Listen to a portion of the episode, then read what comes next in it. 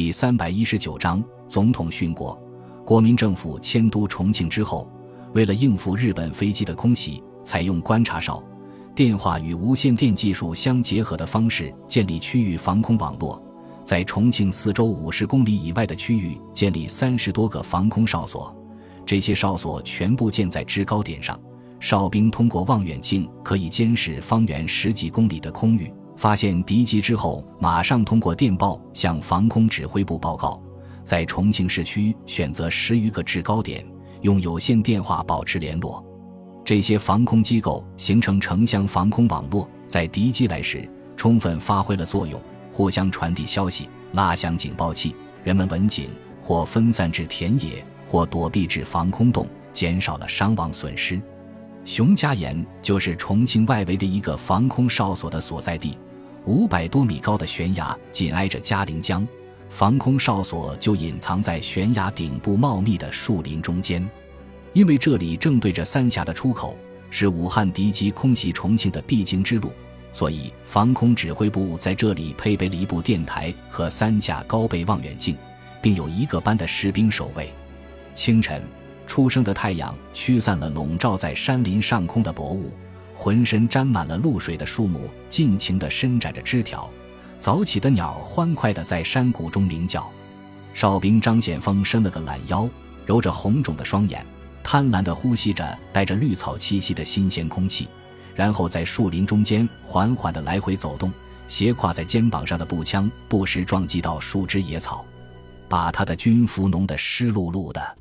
突然，前面传来树叶哗哗的响声。张显峰急忙侧身躲在一棵大树后面，摘下步枪，打开保险，把黑洞洞的枪口对准声音传来的方向。枝叶摆动之中，一个背着背篓的身影钻了出来。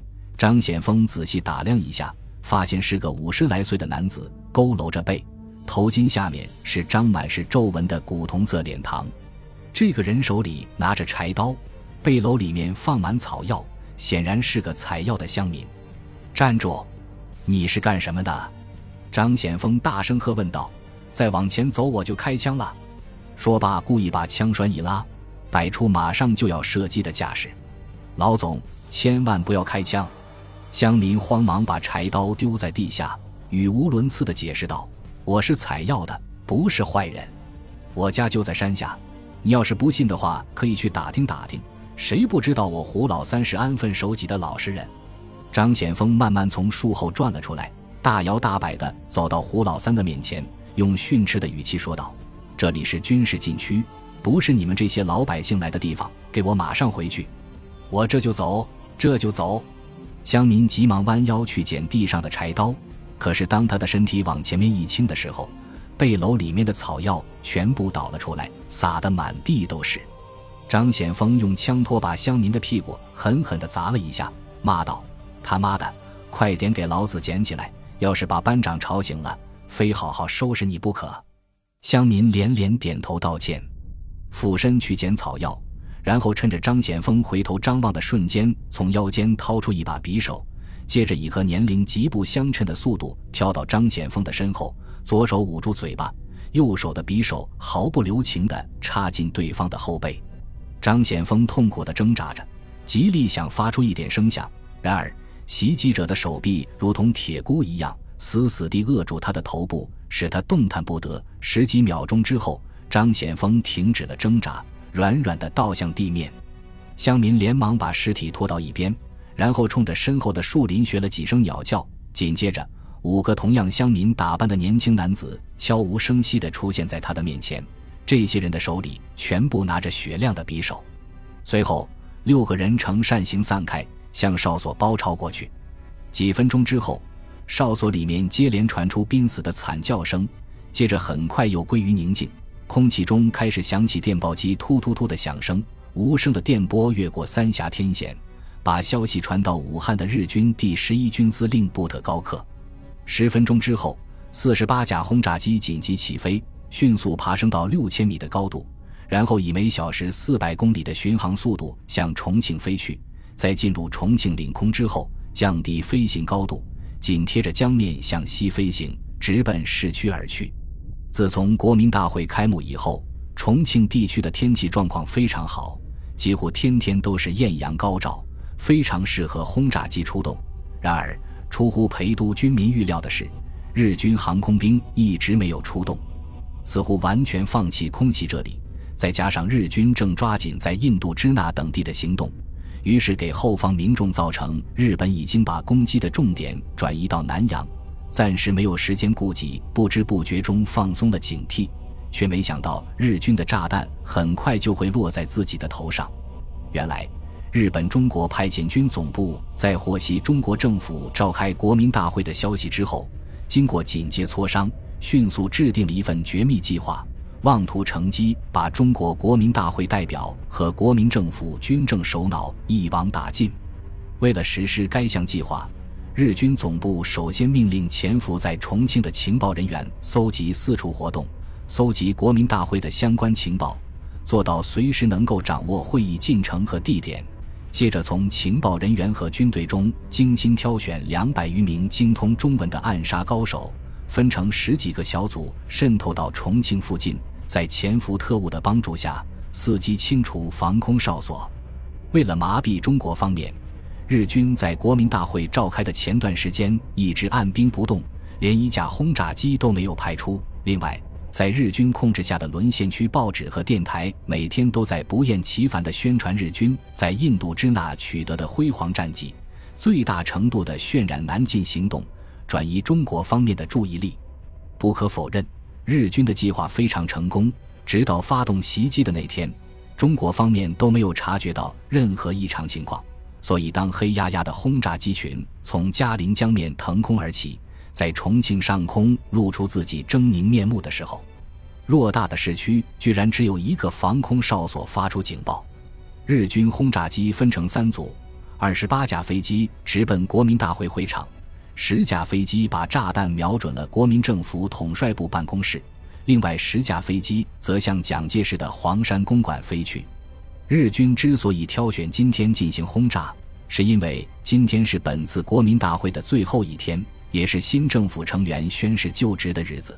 国民政府的首脑将无一例外地出现在现场，是一网打尽的绝佳机会。自从当选了副总统之后，孙百里的心情就非常郁闷。而今天更是郁闷到了极点。他和蒋介石分别宣誓就任正副总统之后，新政府成员合影留念。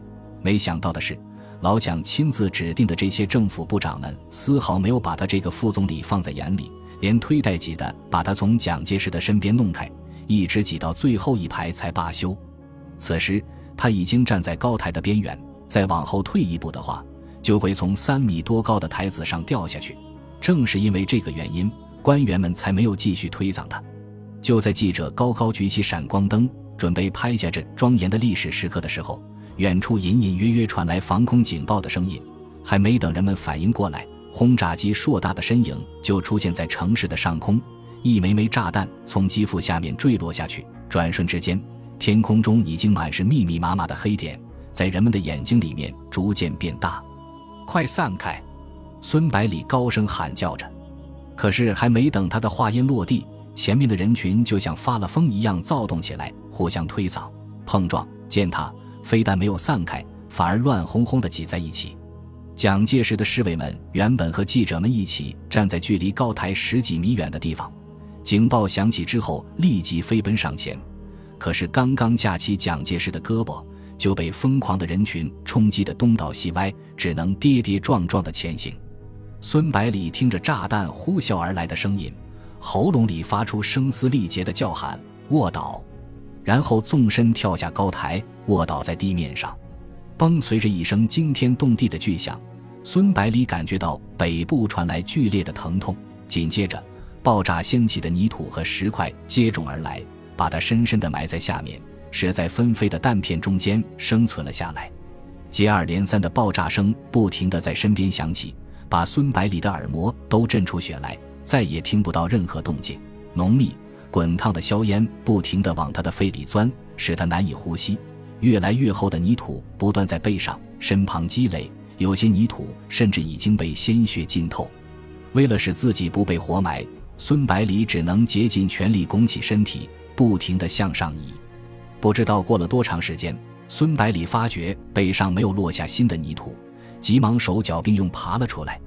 然而，当他再次站在地面上的时候，却发现这里已经变成一个巨大的沉尸场，街道两边的房屋已经全部坍塌，大部分仍然燃着熊熊烈火，就像洒在地上的一堆纸牌。刚刚聚集在广场上的政府官员和围观民众，有很多人被活埋在里面。更为可怕的是，砖石下面有时伸出一只手或一只脚，在无力地摆动着。数百具残缺的躯体散布在空旷的地面上，有的人还在可怕的呻吟着，有的人已经断气。孙百里踉踉跄跄走到距离自己最近的一个伤员身边，撕开衬衣，把断腿紧紧裹住。然后马不停蹄地救助下一个伤员。